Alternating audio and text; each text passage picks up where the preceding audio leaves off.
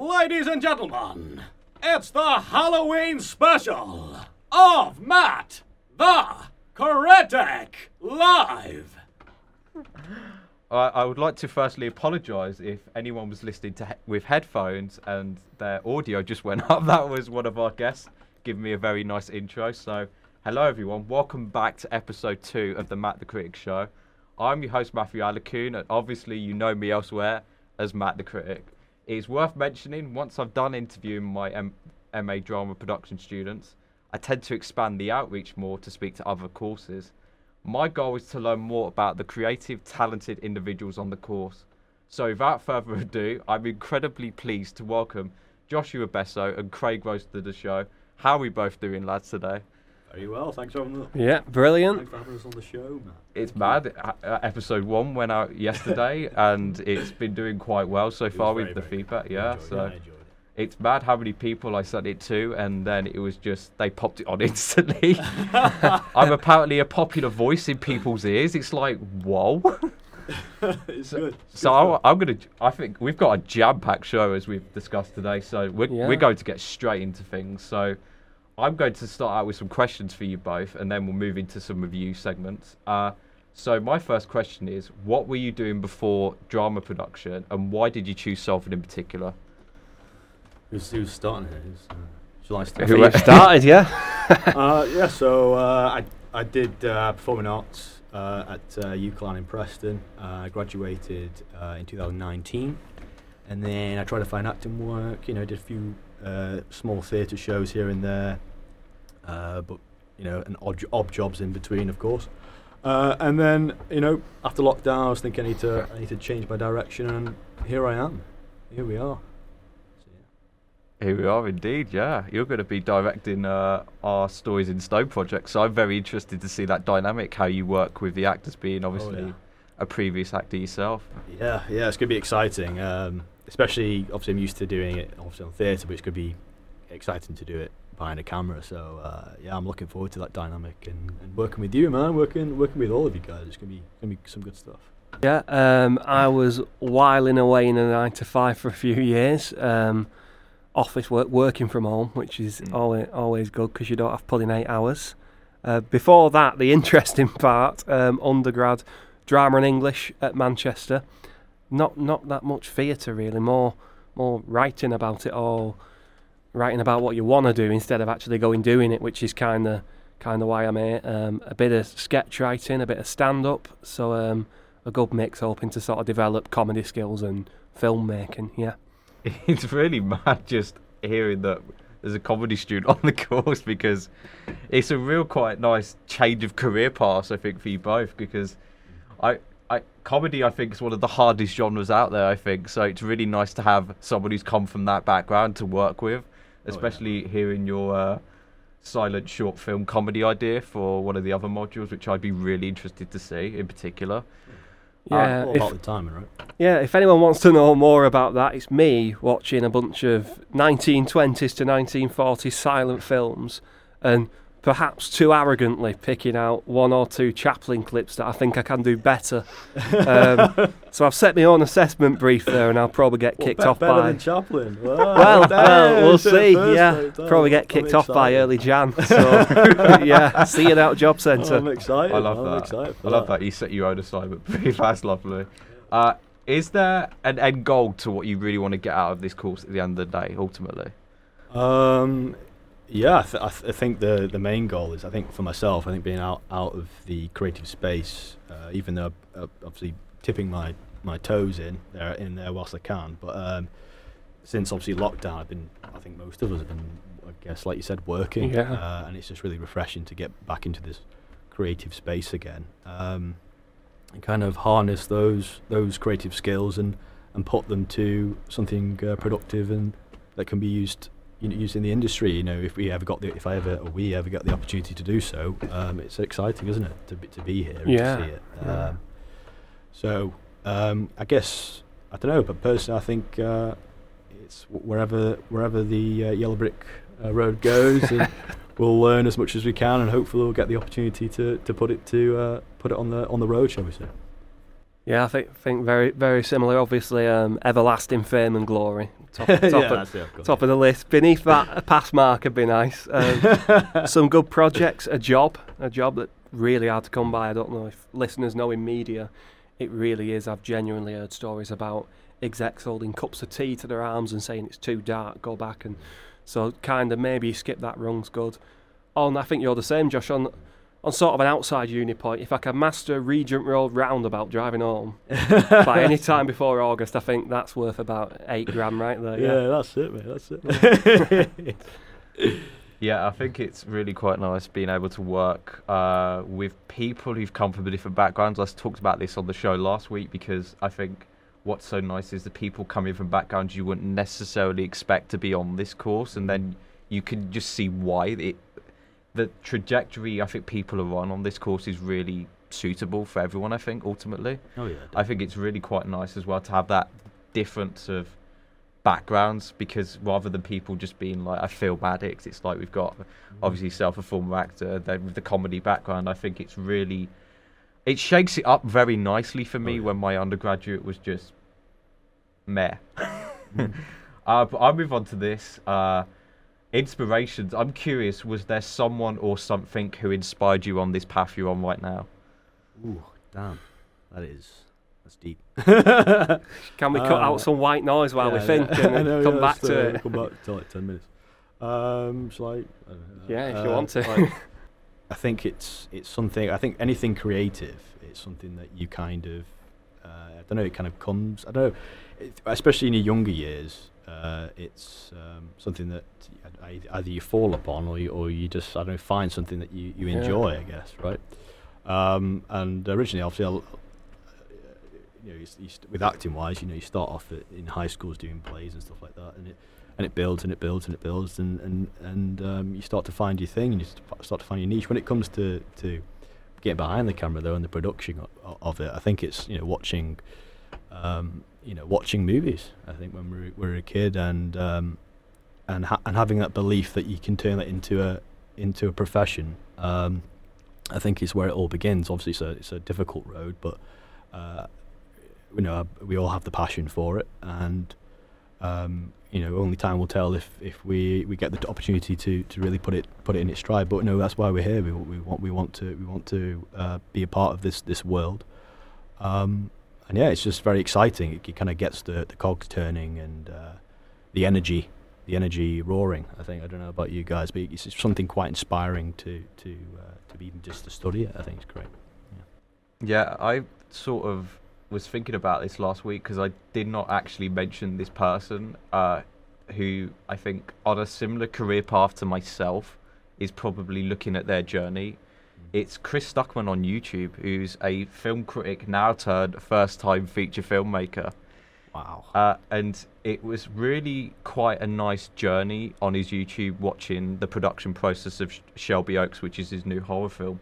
I think it's coming out next year. And I'm already kind of going into it thinking, I just want to put out for this film because I can admire the journey Mm-hmm. as someone who's like myself, who's a film critic and now wants to turn that into how do they translate it on screen? Because I think seeing a critic put their work to screen, I think is going to be a really interesting dynamic change because I think we've obviously watched a lot of stuff, so we've come from very similar backgrounds, I think, ultimately. And yeah, I'm excited to see what Chris Stuckman brings to the table. So if he ever listens to this, I, if I could get Chris Stuckman on the show, that would be an all timer. So yeah. Yeah. Is there anything else for you? Or?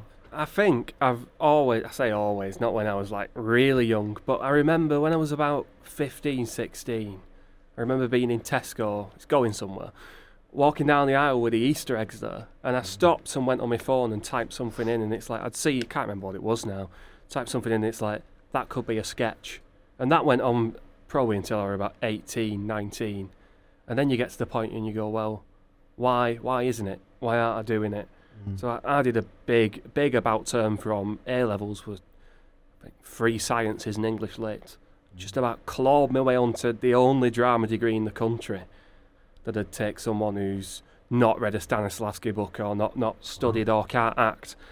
And then after a while, you end up in work, and if anyone's done that and sort of like you say, going doing odd jobs or the nine to five, I think you convince yourself quite easily that you're doing stuff and you're being creative. And I was writing some sketch scripts, some sitcom scripts, you know, shit ton of reject. I don't know what we can say. We're counting it. Rejection slips sort of pi- beep beep. piling up sort of digitally. A lot of them Yeah. saying, well, your characters are too northern because they're in London. Like, if Mm. anyone, I should know what they sound like. I live here. And it's it's sort of going, well, why why don't I go and do that? So I didn't want to move far, hence coming here and going, well, there's more than just if you write scripts, brilliant, but ultimately that's just you and a computer and, and the void, obviously, and in the room. So yeah, just like you said, being with people like you guys and just sort of seeing what people are doing and feeling like you're part of something. Don't want to sound wanky, something, something bigger. Yeah, something- yeah, yeah, That's, it, that's it. Yeah. I think like, like you catch a bug, don't you? I think It's yeah, like, yeah. catch that creative bug, and it's like, okay, this is what I'm gonna, this is what I want to do now. it's like, yeah, you just make that jump, don't Yeah. you? It's pretty. Uh, I think it's quite nice seeing how people operate as well around you in the sense that we've all got something very different to bring to the table, Mm. which I think is really nice. I think the mindset is really quite a nice thing to watch at work. Sometimes, literally, just watching someone work, like for the 72 hour, literally just watching. Well, I'll give him a shout out. Tom doing the edit. It was like, God, he's quick on this. yeah, yeah, it, it opened your eyes when you watch an editor edit because they just press buttons so quickly and it's like god you feel like you know the software and then you don't all of a sudden so i think that's been really good i think it's really nice to have both different backgrounds oh yeah, I I- mean, just to see the the, the, the, uh, technical ability of it all. It's uh, that's that's fascinating. I think it's like a hidden the hidden side of the world, isn't it? Yeah. think- Of, of the of the world of this world that we're in at the moment. It's it's it's like it's amazing to see, like you said, yeah, see other people um, uh, do their do their thing. I think. Yeah. It's that good mix, that collaboration. The fact that we're doing um, filming stuff that's not being assessed as well. That's really, I mean, at risk of sounding like a 85 year old man on his deathbed. First week of undergrad in the drama building, I'm sort of looking around and I thought, Mm. shit, I ca I've got it. This is it for three years. It's I've got this, and you can you sort of you're in this bubble, and then before you know it, it's scary. It's fucking gone. I hope that click came through like professional. it did come through yeah but here I feel like we're really making the most out of it, and you know if if people are listening, especially on undergrad courses, first second year, do the same because everyone will tell you it it does go quickly, and it's never sort of it's never too early to start going out doing more than just your assessed. You know, and if you fuck up an essay in the process because you've been, I don't know, filming a Chaplin scene, Exactly. what are you going to remember when you're 70? What are you going to show your kids? That's Uh, it. Yeah. man. That's it. And I think I think the, the, the like you said the, the ability to, to create projects um, that aren't marked but there's an S at the end. It's, I guess the idea of, of development and failure. It's uh, it's nice to have that space, that Yeah. creative space to fail, um, which is cool. Which is cool. Man. Mm, I think that's very good for the chat aspect. I think I really want to move on to the review segment because we've got a lot to talk about. It's like, ooh, what are we talking about? what are we talking about this week? Right. I've not, I've not been to cinema. I've, yeah. Oh, that's it. That's it. This is where uh, the first time I have a guest walk out because I'm going to delve deep into these things. I'm joking. I never would. it would be rude of Matt the Critic to ever give spoilers. How can I jeopardize your valuable viewing experience? Can't. Do it. Right. Spoil it. Do it. Nah, I could never do it. You might as well. It'll be two months by the time I've saved up seven fifty for a ticket. So That's crazy. Yeah, Yeah. Calls you loose. It pays to have a film card, I think, because you just get them all for free, which is really quite good. pays to have a VPN. It's, It's, Yeah, we- it's I weird know. actually. Speaking of spoilers, uh, I s- so I'm gonna give him a shout out, Dan, who is the uh, he's one of the main editors for my website. I write for ReviewsGate, and I was I was messaging him about uh, the Exorcist Believer, Mm. and because I mi- mistook a character's name for someone else, I accidentally revealed who turns up at the end of the oh Exorcist. no. But then I said, I followed up and said, she's barely in it, so it's fine. It, it, I mean, the film is absolute rubbish. So I mean, but I sort of that's the first time I've actually done a spoiler. I, I mild. Let's be honest, Yeah, mild. That's it. Yeah. It's not like revealing something that happens in the MCU Is where it is it scary? Is that is it a scary film? No. yeah, just yeah, just Oh, point no. blank, no. Oh dear. let's get on to the. Uh, should we get on to the reviews? Uh, so out today as we're recording, the 27th of October. First thing I'll talk about is Cat Person. This is a film that is based on a short story that was published in the New Yorker. It's directed by Susanna Fogel, and it's essentially about a 20-year-old theatre worker who serves popcorn and does snacks, who finds a relationship with this older man, Robert, and they initially meet based on how Robert has weird choices for his film snacks. It's essentially Mm. he, he, he picks red vines, and she looks at him as if to say, "Why are you picking that? No one buys them." What are red vines? What? Red vines, yeah. It's, Fair- it's, fair it's. I think it's a popular American snack. I did I did heard of them. I unfortunately did not research red vines into the preparation of today's show. I mean, if you have your favourite movie snack, let me know. Put that in the comments. So. yeah, please do. tweet, Uh, tweet us. Tweet Uh, us. I think what's really good about this, uh, so the young woman is played by Emilia Jones, who was the lead actress in Coda. I'm not sure if either of you have seen that, which I haven't, embarrassingly. What? What's that film? Sorry? Coda, no, I don't think. No, no. the Best Picture winner. the, yeah, one When of was the most that? recent Best Picture winners. Yeah. Oh right, really? Wh- uh, which which awards is that? I think it's right, uh, the Oscars. The Yeah, it's Apple one. TV. Yeah. I'll have to give it a watch. Oh, It's Apple where TV, Apple, T- innit? Apple Yeah, TV that's have beat, beat Netflix to the curb. Yeah. but what I really liked about this was that um, initially the relationship is played off as very gimmicky and quite awkward. But then what I think the film excels at is the sense of awkwardness turns into jeopardy really quickly because the escalating tension comes from the fact that you never really know how they're doing together as a couple or how they're functioning mm. it's quite it's a dark comedy i would say in Yeah. regards because she referred to him mockingly on with her friends as a serial killer because he has the presence. And then certain plot strands play out where you start to question who robert really is. I'm not gonna lie i think it does take its time. I think it it's a slow build up because you're getting to know them. But when the film particularly got under my skin was a point where two friends are literally just reading text. They're sat on the bed. You hear the sound of the text come through, and it was almost like the film switched genres with to a, like a psychological thriller, because those texts coming through just unnerved me so easily. Because from a visual el- element, the film really played into the idea of not knowing who someone is really well Mm. and I think it it's flawed definitely. I think it takes its time, but it's a hell of a final act because you really get to know who Robert really is in that final act. And there's weirdly what I think it juggles.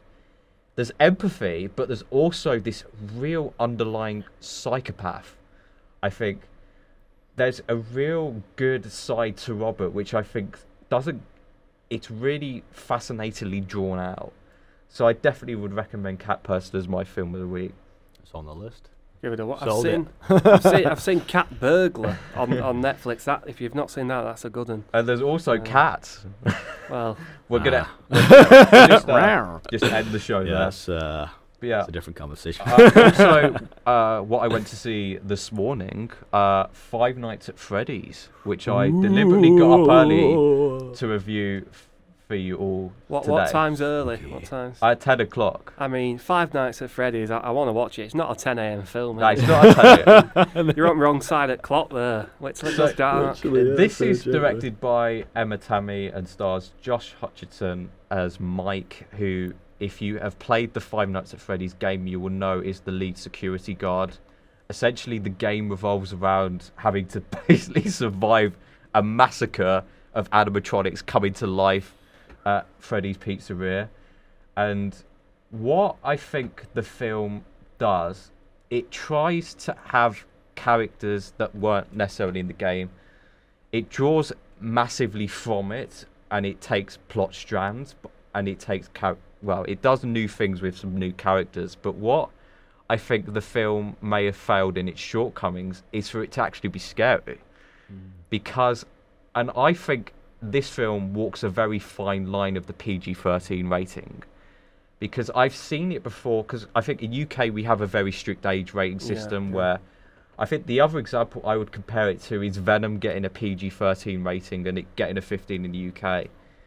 because I think what you see with that is you get a glimpse of where the horror's coming, but you never see it fully realised. And that's, I think, somewhat of an issue with the film because there's the animatronics are spectacularly designed. I've got to say that first off. I think the actual Is it CG or is it? Is it? Is it CG or? I don't actually know. wow. Okay, that's cool. Imagine if they're it might be real and then they actually come to life But- on set and there's That's a wild, there's a backstory in the game and the film as to, as to how the animatronics are working because obviously it's a closed down mm. establishment and it, the guys doing a night shift security just making sure no one gets in that's the famous line but essentially what it just i think it could have been pushed so much harder this film.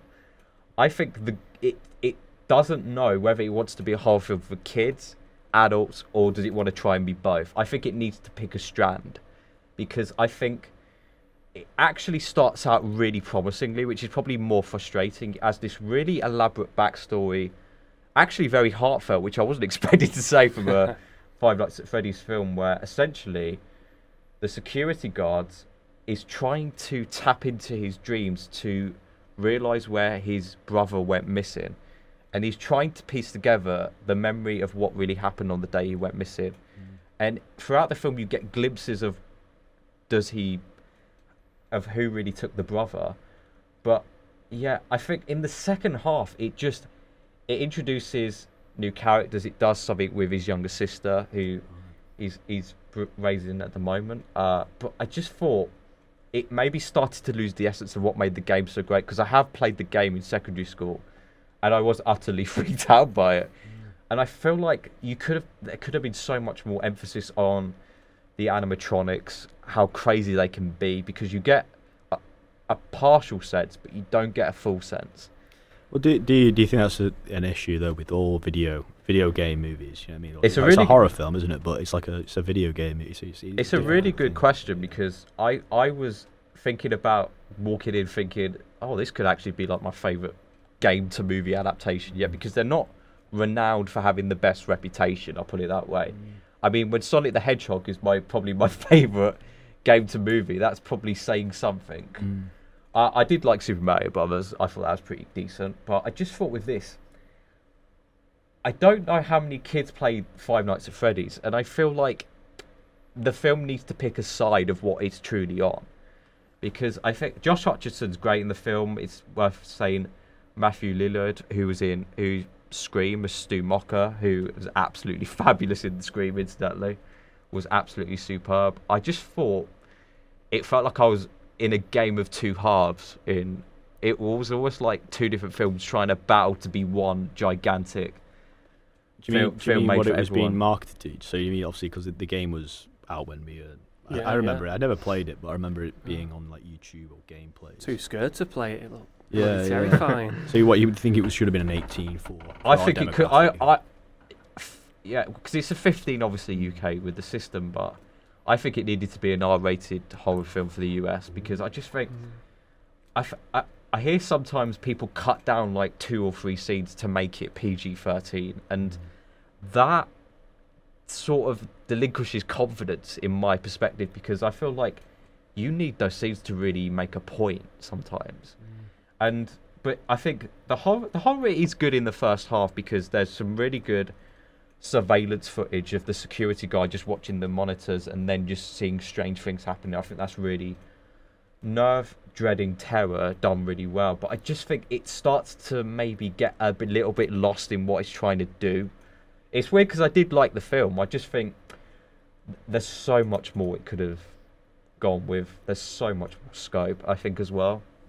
Yeah. Is it based on the first game? Because I know they they ended up trotting out Yeah, I think half a dozen on the App Store. I think I think it is based off the first game. Uh, it did not. Actually, I'm not going to say what I'm about to say. is that a spoiler? Was that there's, there's not a sequel? There's, there's bloody hell. partial, but yeah, I was about to say something on the ending, but I won't say Oh, anything. It's got to be an end credit scene, and it they come back That's to it, that's it. pizzeria. They've not learned it. the lesson. Well, that's it. That's it. You spoiled it now. Yeah. If they come up with that That's it, after me, I own the rights to that now. That's uh, I Yeah, think. come to me. Yeah, I I would definitely like to see another installment because I, I just think it needed to decide what film it was aiming to be. I think that's the biggest issue. I think it's. I'd give it a solid three out of five because I did enjoy it. I mean, it woke me up certainly. I think if you see this film at 10 a.m., I mean, it does wake you up. That's it. If it can't scare you at 10 a.m., what's it playing at? exactly It's, what's you know, going on there. But I was just thinking, oh, this it, it slightly veered off, and it just wasn't to my liking 100% in the end, which is unfortunate. And I think the age rating is the biggest issue. I think ultimately because I think you need to pick a side, uh, and you don't need to wave. Wavering's probably worse because there was points where I got glimpses of the violence in the sense that. I could see what this be if you had an R rating, and I see you t- tone this back with the PG 13, and I just thought this needs the R rating. This is a property that needs it. Uh, I'll move on to what my double bill on Sunday, where Josh is going to chime in with his thoughts. I'm going to get. Uh, I'm Oh, going yeah. to get Josh's thoughts on Flower Moon first before I do the other film because uh, my voice needs a bit of a break. Hang It on, was a you solid did Flower review. Moon as part of a double bill. I know. I yeah, did- how did you do Fucking that? That's hell. actually a good point. So How did you do that? Sunday, I watched Killers of the Flower Moon and I watched Foe. Uh, we'll do the big one now because I think, I think we should. Just get out of the way. I- yeah. Just get it out. I of mean, the it's three and a half hours, and if this review goes on as long as three and a half hours, mate, I think we'll we'll have we'll have missed all of our deadlines. So yeah, I Uh, should have brought my bed with me. I think. let's get let's get into it. Uh, the big release, Killers of the Flower Moon, Martin Scorsese's newest film. Essentially, I'll just do a bit of plot. It's a series of Oklahoma murders that take place in the Osage Nation during the 1920s. Essentially, after oil was discovered on their land, and people essentially looked at oil making as a way of making money by stealing wealth. Uh, William Hale, played by Robert De Niro, plans to scheme the Osage by murdering and stealing their wealth.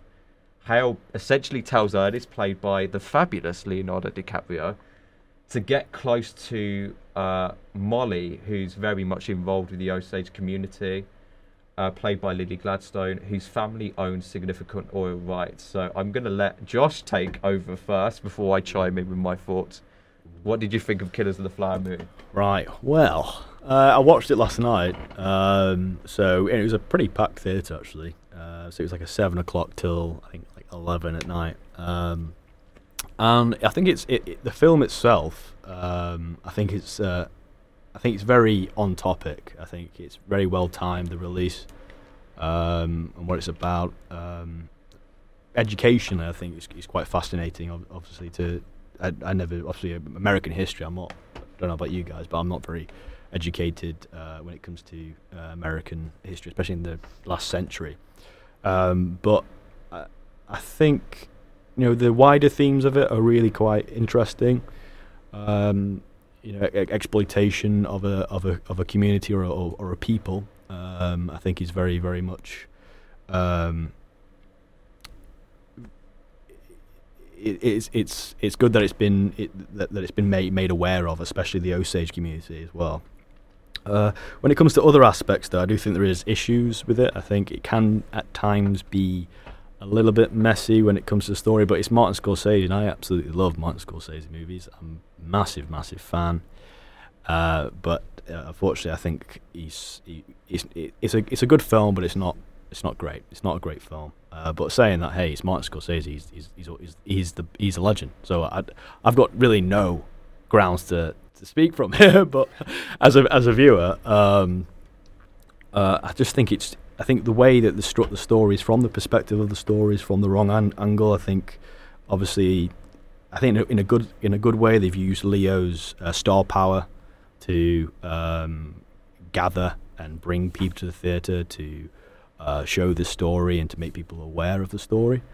Um, but I think the for some reason I d- I don't know it just seemed very odd. Uh, I think the story should have been from um, is it Lily's which- Lily, Lily Gla- Gladstone, yeah. Lily Gladstone's character. I think there should have been way more emphasis on that, and I think that's where the perspective should have come from, or should have switched to, like midway the film, um, similar to like Sicario when they kind of switched the the, per, the, per, the perception. And then I don't know. Other times I, I, I kind of watched it, and there are things that I liked about it as well. Like I, I think you know it's quite horrific. I think it's quite uh, a, hor- a horrific film, but I think it, and it had it felt at times like a horror film, um, which I kind of liked about it. Uh, but I just wish they kind of lent into that direction a little bit more. Um, other than that, it's a good film. I would go watch it uh, just for educational purposes. Um, but yeah, that's my piece. That's my two cents on it. but yeah, go Um, watch it. Go watch it. Oh, I guess it's now up to me to deliver my verdict. So, I would definitely agree on the educational aspect of the story. I think it's a very important story. I think it's very timely. I think more than anything, I think it's a part of history that I think has not really been tapped into too much. I knew very little about it going in, uh, uh, because that was partially deliberate because of the star power, just because American history again is a weak, very weak area of mine. So, I think as a important piece. I think it's really up there as one of the best in probably a few years. That being said, there are issues with the film. Uh, I think, uh, yeah, as you said, perspective. I've heard a lot of critics say that because I've also heard the uh, the perspective that it should have been set from Jesse Plemons, his character, who's the uh, FBI agent. Uh, I think Lily Gladstone is by far the best performance in the film. I think she, her emotional weight and turmoil is so magnificently conveyed throughout. You really feel her sense of pain Yeah, at times, And you performance was amazing. And you really feel the sense that she still loves him, which I think is really quite. It's a key dynamic, Ernest and Molly. I think in particular. I would say probably my biggest issue, and you go, people are going to moan at me for talking about the length, but I'm going to. This is three and a half hours, and it does not need to be three and a half hours. I'm sorry, it does not. I think there's so many segments where I thought this is trying to have its cake and eat it in the sense that it's very cinematic, but it also feels very episodic at the same time, which I think is really weird because it's almost like it's Martin Scorsese, and if I'm calling him episodic, am I offending him? oh, I know. Yeah. Uh, but I mean, you can have TV that is absolutely cinematic, so I don't think that's a bad thing by any means. I think the performances are outstanding overall. I think Leonardo DiCaprio is great. It's certainly, I don't think his it's his best performance. I don't think Yeah, I is. agree with that. I don't think I don't think it's it's not up there. To be honest, I think I don't know when I was in theatre and I was wa- when obviously watching some of the scenes. I think some people I don't know take this with a pinch of salt, but laughed at some of his scenes, um, which I don't know. You know, I'd, I'd, I'll leave it there. But uh, I, I I think at points, yeah, I think I think you're right. The performances can be are quite good, uh, but I think there are I don't know. This just seems to be a, a, a, bit a little bit two dimensional at times when it comes to certain characters, um, which I wish they would have fleshed out more, especially uh, Lily's character. Uh, I think she began with um, a, a lot more intrigue at the beginning of the film. There's something quite intriguing about her character, obviously being an Osage, having that power as a woman, um, and knowing that there's there's people trying to to take opportunity of of of her uh, newfound wealth or her family's wealth.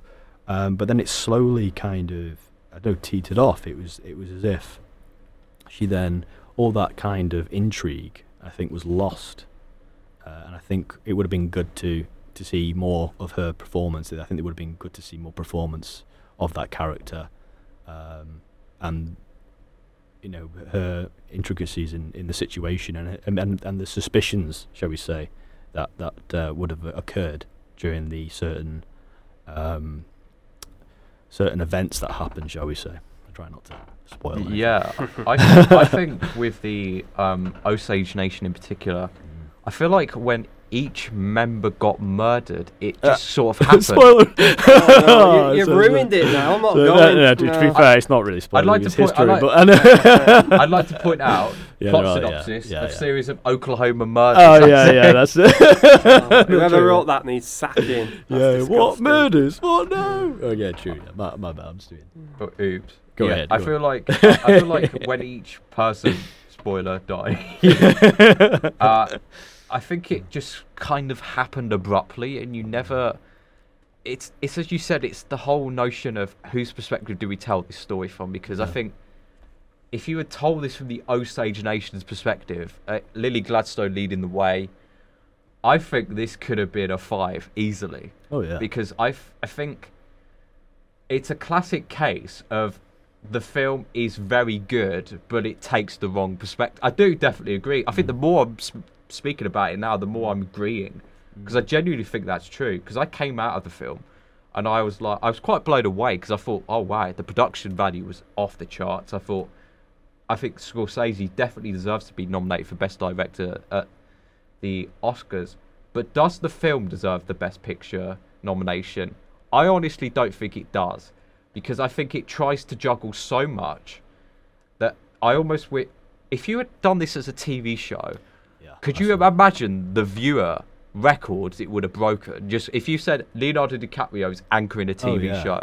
That's what I was thinking. When I was watching. it, thinking like this could have been like a six a six uh, episode drama, on and I think you could have got across the the more complexities of emotionally of the characters, but also the situation of of of the the episodes that have hap- that happened during that time. I think it was a little bit spoon spoon fed at times. Certain certain scenes uh, when it came from information, and I think. Um, uh, I think, like like you said, the emotional weight of each death and the and I don't know. I think the whole angle of the film was was from the wrong. And I, I in a way, I understand why Martin Scorsese, I think, shot has, has done it from from what's Leo's character called again? Uh, Ernest, yeah. Ernest, Ernest's character, because I think most of his films are kind of they're all about redemption, aren't they? I think in in spiritual senses of of of uh, doing something horrific and then having this character, you know, come to terms with with what he's done. But I I I agree with you when it comes to I don't know. I just don't think it's the it wasn't the right the right angle for the story. Yeah, yeah, I agree with you with that. I think um, it's a question I kind of want to ask based on this because do you think three hour fi- plus films need to have an intermission? Yeah, that's why I've not watched it. I need I need to bring a chamber pot if I'm watching that thing. It's um, shocking, Yeah, yeah. shocking, and that's without ads and trailers. oh yeah. I know, yeah. That's four rounds of popcorn true. right there. Oh my, yeah, it's bad because my screen was like ten o'clock and I left like four hours later. Maybe you should, they, maybe you should just put the ads, the ads in the middle of the film, like you said. I don't know if it's Yeah. that that, Yeah. that size of a movie. Yeah, definitely. I, I, I know Scorsese's like he says like we can sit and watch content for five hours, but I'm I'm sorry we need to have a wee break as well. yeah. I'm sorry we don't just watch things for five hours straight and think right just sit in front of the screen and we're going to watch it for five hours. No, we need to get up and make snacks. I shouldn't have ordered that XXL uh, Coca Cola, uh, or shall I say soda. What if you're Fizzy a, drink. If you're a snack person or cinemas, incidentally, I think you need to get the biggest size hot dog, nachos, popcorn, drink. That's it. I think it's very good, but I think it needed to be broken up somehow. I think it it's weird when you think about it compared to. So I'm gonna I'm going to do it. If you think about three-hour films like Oppenheimer or Beau's Afraid, the dynamic rhythm of those two films moves in such a different way. There's a harmony to those two films where three hours feels like 90 minutes. Whereas with Ki- Flower Moon, I'm sorry, but three and a half hours feels like three and a half hours. And but I did check my watch a few times as well because I was thinking, just needs to move move at a quicker pace. Wh- Uh, what do you think about that, Craig? I mean, yeah, but biologically, three hours is three hours. So even in something like Oppenheimer, come an hour and a half in, two hours, there's a stream of people in front of you going, going, do God knows what out there. Um, all your ice has melted into your cola, so that's That's it. that shit. So if you had a, if you had an interval as well, because um, I know theatres, comedy clubs, comedy clubs have about, I mean they've got more intervals than acts now, and it's it's all to make money at the bar, which especially for I know if you go to somewhere like Vue fuck them, they've got loads of money, but your independents like Home or something, if they release that with an interval, they'll they'll take in a fortune at the bar as well, and that should go go back into the back into the cinema or even God knows pay the staff a living wage, something That's, like that. that's so it. yeah. Are you, are you listening to us, uh, cinema distributors, CEOs? You heard it first. Boom. Do you know what's really Yeah, mad? I, th- I think that I've seen the Printworks. They are doing select screenings of Flower Moon that have uh, intermissions. Wow. Not as o- not because because you got to think if you're doing a three and a half hours performance, you're not going to get much of these. To be fair, Mm. but I think that's quite a good touch of you were doing at least. it's Yeah. good, They but do it in with theatre, don't they? Like Yeah. you said, like stand up, they do even more. But you That's like, yeah. Theatre Yeah. do it. Yeah. Well, it was like a two-hour show, and so Mhm. like you do an hour, and then you take a break, and then it's like back for the other hour. Yeah. yeah, yeah. I would watch it with an interval, but I mean, we, we said earlier this afternoon, Printworks. I don't don't want to get you done for slander, but the the, the, the, the staff are rude. You don't. you don't want buy, on us Don't want to buy your popcorn there. It's just, it's just I I- don't, I don't know feel- where they got them. I feel yeah. like there's something going to be said. you, that's- you heard it first, folks. Uh, I really, uh, I, I'm probably going to release this episode in its entirety, but I think certain parts I just need to bleep or segregate. It's yeah, like- literally, yeah. But yeah, good. I- uh, yeah, I think that's enough said on Flower Moon. I want to talk about the second film I saw in the Killers of the Flower Foe, as I'm calling it. Ooh, nice segue. Nice, Yeah. impressive, bro. Foe, which is based on a novel by Iain Reid, who also wrote I'm Thinking of Ending Things. I don't know if you've seen or read that. It's the Uh, Charlie yeah, Kaufman amazing, film. Yeah, You, you hated it? yeah. No, no, no. I said it was amazing. Yeah. Oh yeah, mate. yeah, I absolutely hated it. It was just uh, too Yeah. much, too much for me. Too No, it was- much, It was yeah. amazing. Yeah. Really, really It's directed by Garth Davis, who directed the Dev Patel film Lion. Uh, so the plot, it's essentially a sci-fi dystopian romance film that is set in 2065, and it follows a young couple's lives who are thrown upside down. The couple is Henrietta, played by Saoirse Ronan, and Junior, played by Paul Mescal. Any people who know me know I am a die-hard Paul Mescal fan. So, did the bias kick in at any point? Yes, it did. I'll, I, I, get into. I'll get, I'll get into why.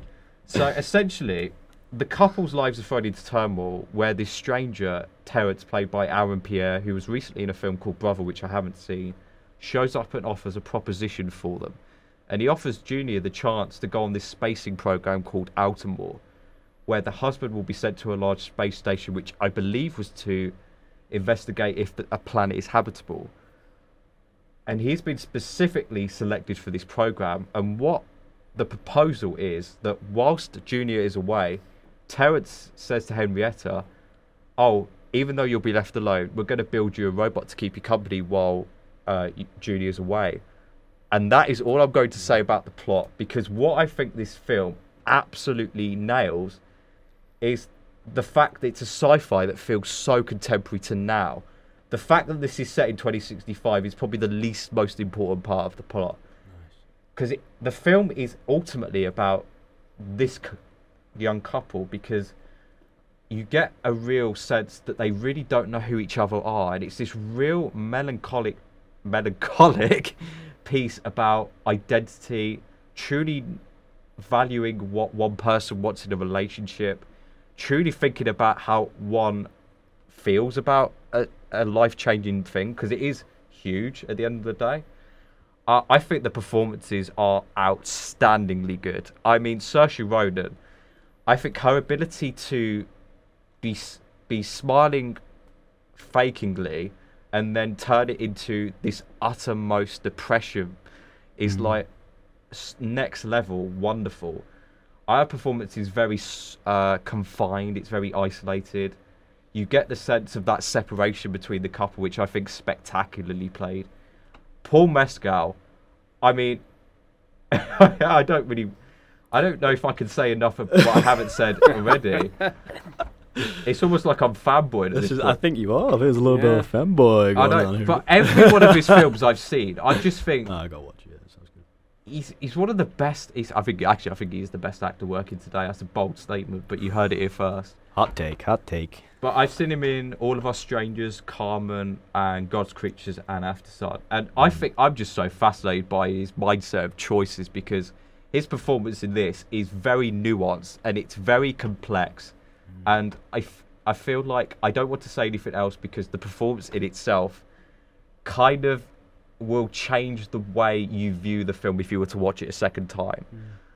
And I think what's so good about the film is that so much of the film is shrouded in a sense of mystery where you don't really know what is going on with this space program. You don't really know why the couple are at each other's throats in a way.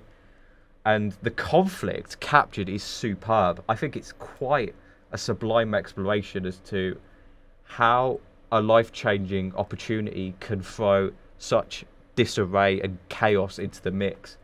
Because what I think Te- Terrence is this absolute smug salesperson in a way who basically comes up with this proposition and he says and he literally just says it to Julia like it's nothing. Like, oh you're gonna be away for a couple of years, it's not like you she's gonna even notice. Classic sales technique. That. That dynamic of conflict is so good in the film Oh, wow. because the scenes where you're just watching the three characters around Mm. the table and you're just riveted by what's being said because it, it's so compelling to watch as a viewer.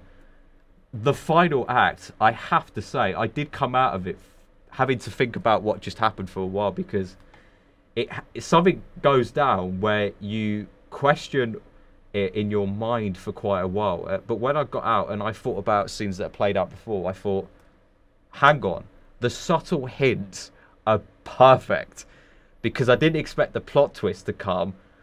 I think it's going to that is going to be the make or break whether you like or hate the film because I think it's going to be divisive. Uh, but I looked at the reviews for this um, the other day because I was curious, and I saw the Rotten Tomato score was sitting around twenty two percent, and I'm thinking, huh? Yeah. Literally? it's, usually the case, isn't it? Well, what's the bud- What's the budget? Is it quite obviously a smaller? I don't know the budget off offhand. I mean, I I can imagine it's probably very low. I mean, it's very very very low. It's usually the case, isn't it, for like the smaller, like kind of sm- yeah. smaller productions. I think, like you said, you, you say it was quite uh, decisive, or what, what was the word you put? It was quite. Um, I said, I said it, it, it's contemporary because it's a sci-fi film that I think the year it's set in is almost like the least important part of the film because the story is what's at front and center. The couple's proposition is so beautifully played because there's real emotive times as well where you can feel that disconnect between them. But I think it's as a three-hander, it is so masterfully portrayed. I genuinely think it's one of my favourite films of the year. I deliberately wanted to go in blind as possible to it because as soon as you hear Paul Mescal and Saoirse Ronan, I was like, okay, I don't want to see anything. Don't want to see the trailer because I read a bit about the plot and then I was like, I don't want to see the trailer. And I was, it's an hour fifty, and if we're going on about length, this felt like an hour because I thought this is so well constructed. It's so beautifully told. It's so dramatically told as well, from a psychological perspective of what does this proposition do to the couple. yeah. Uh, I think Saoirse Ronan is sublime. I think Paul Mescal is, is I mean, he, he's Paul Mescal. I think it's genuine. Well, all of our strangers is coming out next year, which I spoke about last week. That is probably going to be in my top ten of next year. I think Foe is a lock in for top ten of this year for me because Wait, wait, is it still out? When's it? When's it out? I'll have to catch that now. uh, it came out last week, but I, it's a very small release. right. Okay. I had to go to the Manchester Printworks to watch it, which, uh, if you, with how Craig's talked about it, I don't think any of us. no, yeah. I'm, I'm saying nothing more while Uh, you've been speaking. They've we'll- came through the door, the suits to hush me up. I know, yeah. so- we love you, Printworks. Uh, can we get us free tickets? That'd be great. That'd Yeah, be great. Five, it's, it, it's it's very much like a Black Mirror episode as well. I think it's worth mentioning that, but I feel I think it's a very refined Black Mirror episode, which I think's probably the best testament to it. It feels like its own thing, and it pays homage, which I think's sublime. So I pretty much think it's a five out of five. Oh, all right. Let's get to the cinema. Let's go watch it, man. It had yeah. I think maybe excited you will about that. leave bamboozled, but you will when you break it down in your head, you will then start to think, if I watch this a second time, I'm gonna watch it from a very different out outlook. Is it what? Is it a film that you can watch more than tw- more than once? I fa- so I That's would best I- kind. I, would describe it as a two-in-one package because when you know what happens at the end, Mm. it changes events that happened before it. Because I was thinking about scenes that are played out, obviously, to mislead you, and then I thought, when I came out, I thought, oh my god, how did I miss that? Like, the red awful. herrings are so subtle and you will not pick up on them. And when the twist comes, you have to wrap your head around it because it's like, wait, what? And then you just think, oh, it's making sense. It made more sense on the journey home. That's so exciting. That's Because I was initially like, what on earth was that twist? And I'm like, oh, I see the thing before. Yep, yep.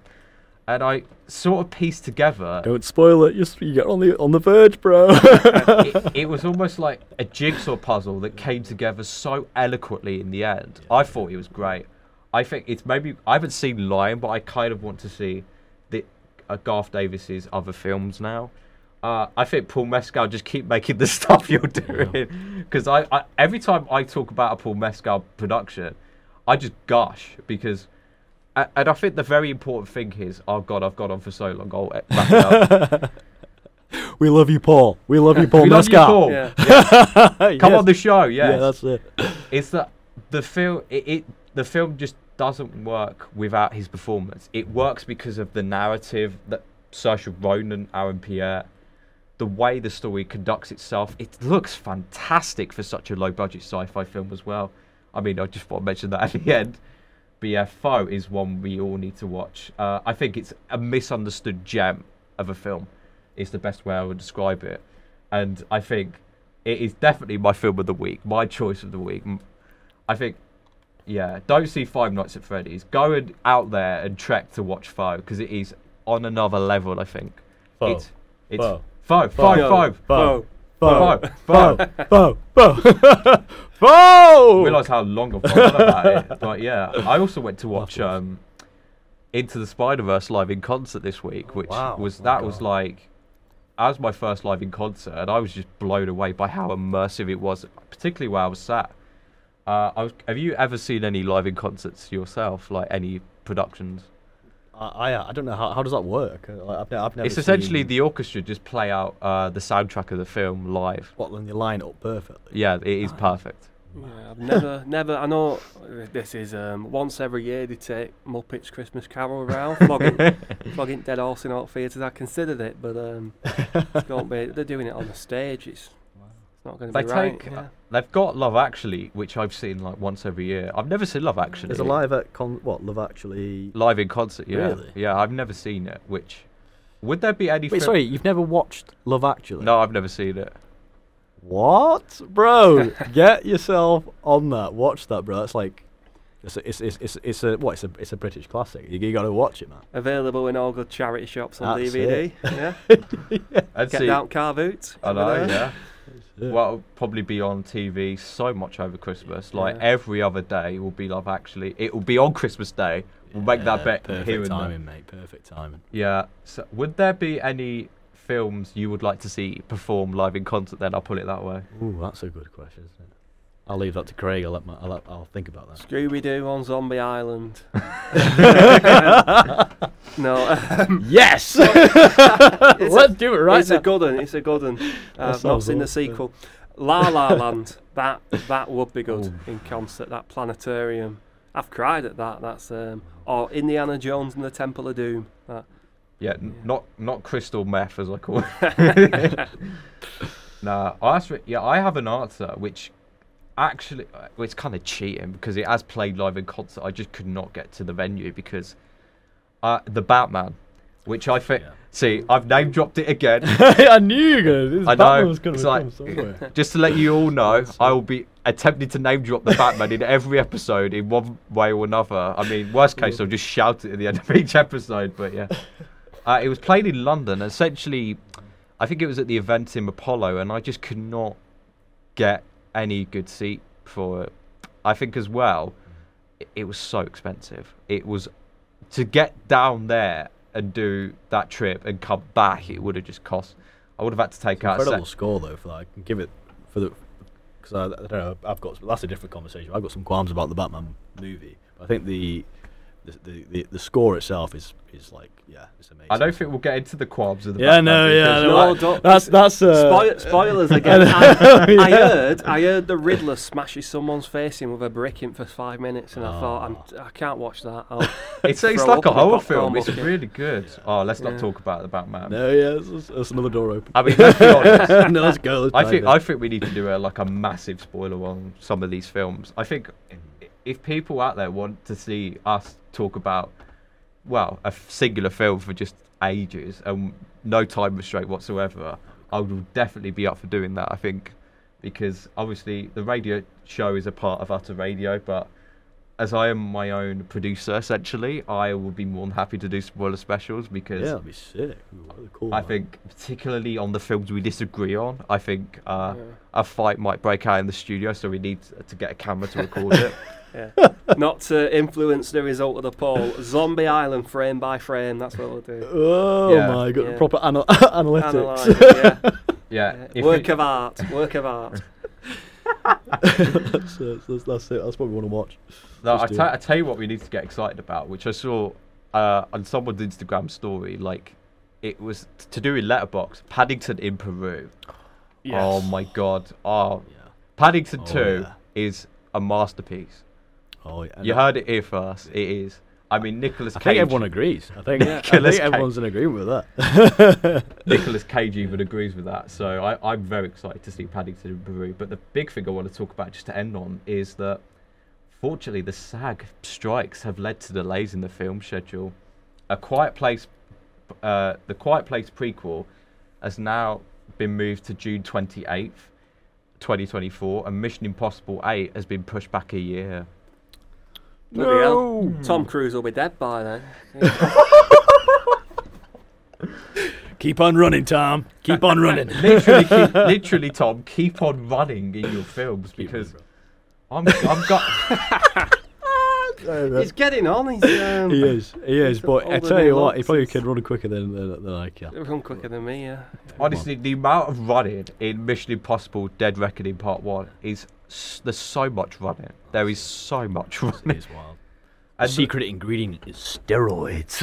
and you just see, every time you see a Tom Cruise film, it's like, how is he that good? yeah, he's, he is incredible. Like, I think you never. I don't know. I, I I've got. A, it's like similar to James Bond. I've got like a, a soft spot for his movies, man. It's just like, yeah, bring on, keep keep the action coming. Pay Tom. Pay coming. your artists already and get the get the writers and actors just a good deal because it's dragged on for so long. It's pretentious. Yeah. that Oh, it's yeah. taken this long because uh, it's just it's ridiculous and i don't like film schedules being disrupted and we're seeing the effect Mm. now because dune obviously is coming out next year yeah it's mad to think we would have had dune part 2 by now Mm. it had it not been for the strikes uh, because i think you're going to start to see a lot of productions get pushed back Mm. which is a real bummer to be honest because we're looking obviously all looking forward to these productions but you, people just can't work on them at the moment Well, because that, that's what's quite scary, isn't it? Obviously, going into the creative uh, world, it's like, you know, the, the rights of the artist, isn't it? Really, and um, it, it, that's something to be aware of because obviously that's happened in America. In America, is that, is that happened here? And I don't think it's hap- It's affected the industry here, Yeah, it, because yeah. of that. Uh, I've heard, but um, you know, luckily we won't fall into the same trap. I hope. No, I don't. Well, AI. Don't get me started. It's um, it'll, it'll come for all of us. It'll be um, in 20 years' time. You'll be well. It'll be a robot interviewing a bunch of robots who are on a robot course. That's it. Maybe, maybe we are. Maybe this. Maybe we are robots. Wow. That's it. Thought about that. ah, Or a simulation. Whoa. I think uh, we have now come to the end of the discussion topic. So, as it's a Halloween special, is there any horror films out there you would recommend people to go and watch immediately? Can be old or new. Hold on, you. And whilst they're thinking, the interlude music plays, and I will give my choices for what I think. yeah, you go. You go first, and I'll come back. Okay, so if you were looking for something modern, I would definitely recommend Talk to Me. Uh, Mm. I would say if you want something so creepy and disturbing, I would say Ari Aster's entire filmography. Yeah. Oh my god. yeah.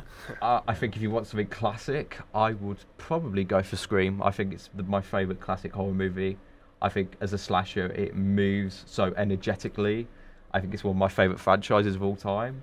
And I'm now going to hand over to you. All right. I, th- I think I've got some that come to mind. Uh, but I don't think I don't know if the horrors or not. But uh, like Under the Skin, I love Under I've the never Skin. seen Under the Skin. Ah, it's. I yeah. need to watch it. So I went to a, Love Under the a panel on it this year, and oh, I need to watch it. It looks so good. What to talk about the movie? Actually. Yeah, I think it was the director who talked No about it. way. Yeah, I think it was at an event in Battersea, London. I can't remember what it was called. Wow. Well, he- he's got a Jonathan Glazer's got a film come out this year, isn't it? I think. The Zone of Interest, yeah. Yeah, I need to watch. We need to. I need to. That's, that's on my list for sure.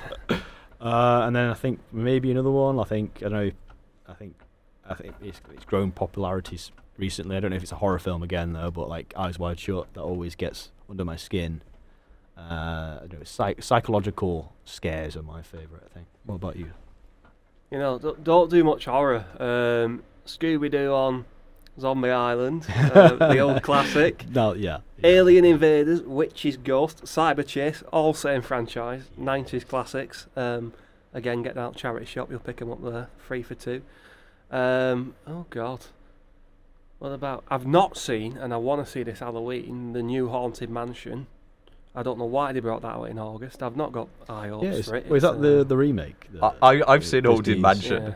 Is it good? And it is not good. I mean, that, that's what I expected when I seen Danny DeVito in a Dayglow jacket. But um, I mean, he, no, no, you Danny- told me. I'm watching that. Danny now. DeVito is preposterous in the film. He's out of his league in there. He, he's doing it for the paycheck.